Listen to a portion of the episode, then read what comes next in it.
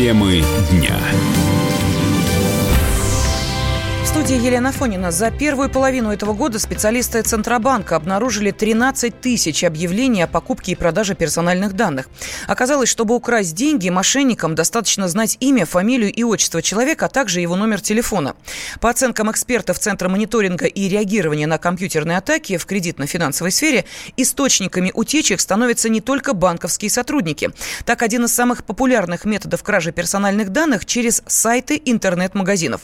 В ресурсы встраиваются встраивают вредоносные коды, которые запоминают информацию, введенную человеком, контактные данные, а также номера кредитных карт. На втором месте сайты с объявлениями. Часто под видом покупателя или продавца мошенники выманивают данные платежных карт у пользователей. Ну а замыкает тройку лидеров телеграм-боты. Специалисты Центробанка не описывают подробно этот канал утечки, но указывают, что способ доступен, цитата, широкому кругу лиц за определенную плату. Эксперт в сфере кибербезопасности опоры России Сергей Бондарев рассказал, как обезопасить свои данные во время покупок. Люди думают, что иметь более одной сим-карты в России нельзя. Это ошибочное убеждение. Любой человек имеет право на свой паспорт завести сколько угодно сим-карт. Ограничений вы просто берете, заводите вторую сим-карту, на эту вторую сим-карту перерегистрируете ваш клиент в банк. Ну, то есть вы меняете фактически номер телефона. Эту сим-карту, номер этой сим-карты вы больше не указываете нигде. Не используете физически свою банковскую карту. Практически в любом смартфоне есть возможность добавить вашу банковскую карту туда как карту для бесконтактного платежа. С сентября прошлого года Центр мониторинга выявил почти 800 тысяч сайтов с вредоносным программным обеспечением. Учителя ОБЖ, который устроил перепалку с девятиклассниками, уволили из школы. Об этом сообщил уполномоченный по правам ребенка в Тюменской области Андрей Степанов. Ранее в интернете появилось видео, на котором педагог на уроке угрожает детям расправой. Особенный. Что я сделал-то? Да ничего. Кто сейчас особенный? Ты особенный, что ли? Ты особенный. Вы дебилы, что ли? Или не получали давно? Ты что смотришь? Что, что Смешно, что ли, блин? Что я сделал-то? Не пи*** никто вас давно, Я буду, понятно? Утырки, нашлись, умники. Ты что смотришь? В управлении образования Тюменского муниципального района заявили, что это недопустимо для педагога. Сейчас в школе проводится проверка.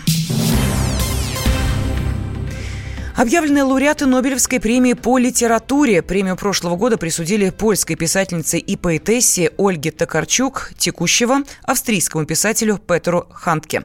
Подробности знает литературный обозреватель «Комсомольской правды» Денис Корсаков.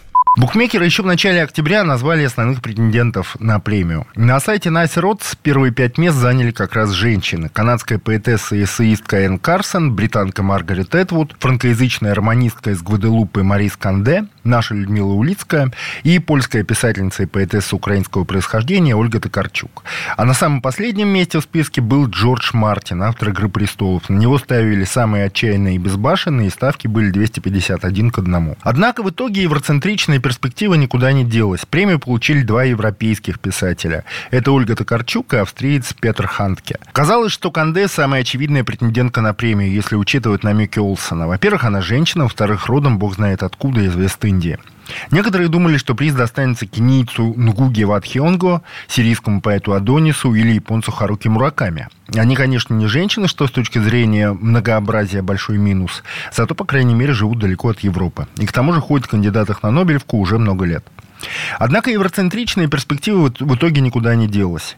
Премию получили Ольга Токарчук и австриец Петр Ханке. Первая с формулировкой за изобретательное повествование, в котором с энциклопедической страстью описывается преодоление границ как форма жизни. Второй за свои, оказавшие большое влияние произведения, в которых с большим лингвистическим мастерством исследуются периферии и своеобразие человеческого опыта. Токарчук, напомним еще раз, полька украинского происхождения, родилась она в 1962 году, училась на психолога, работала психотерапевтом, а в 1989 году выпустила первый сборник стихов. Четыре года спустя она опубликовала свой первый роман роман «Путь людей книги». Затем последовали книги «Правик и другие времена», «Дом дневной, дом ночной», «Игра на разных барабанах», «Веди свой плуг над костями мертвых», «Последние истории».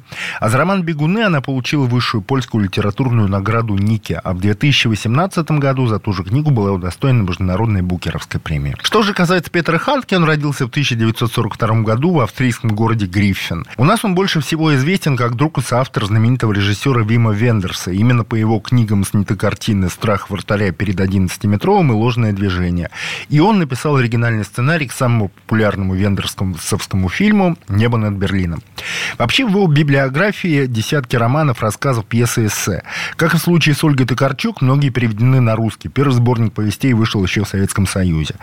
Среди них э, такие книги, как «Нет желания, нет счастья», «Дон Жуан», Короткое письмо к долгому прощанию, тот же страх вратаря перед 11-метровым, тетралогия «Медленное возвращение домой», учение горы Сен-Виктуар, детская история по деревням. Петра Ханке еще 80-е годы называли главным австрийским писателем, а сейчас Ольгу Токарчук называют едва ли не главной современной польской писательницей. Интересно, кстати, что Петр Ханке во время военных конфликтов в бывшей Югославии всячески поддерживал сербов и выступал как сторонник Слободана Милошевича.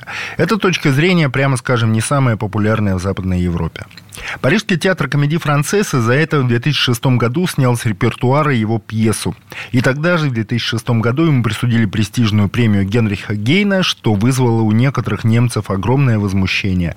Мол, как можно награждать автора, чья позиция противоречит общеевропейским ценностям. Однако сейчас, как видим, на присуждение Нобелевской премии симпатии Ханки к сербам не повлияли. Денис Корсков, радио «Комсомольская правда», Москва. Он прожил эти дни в томительном ожидании. Он считал каждую минуту. И теперь он возвращается. Он голоден и собирается утолить свою жажду. Его не остановить.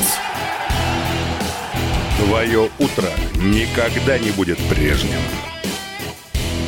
Максим Шевченко понедельник в 8 часов по Москве. Главное – доживи.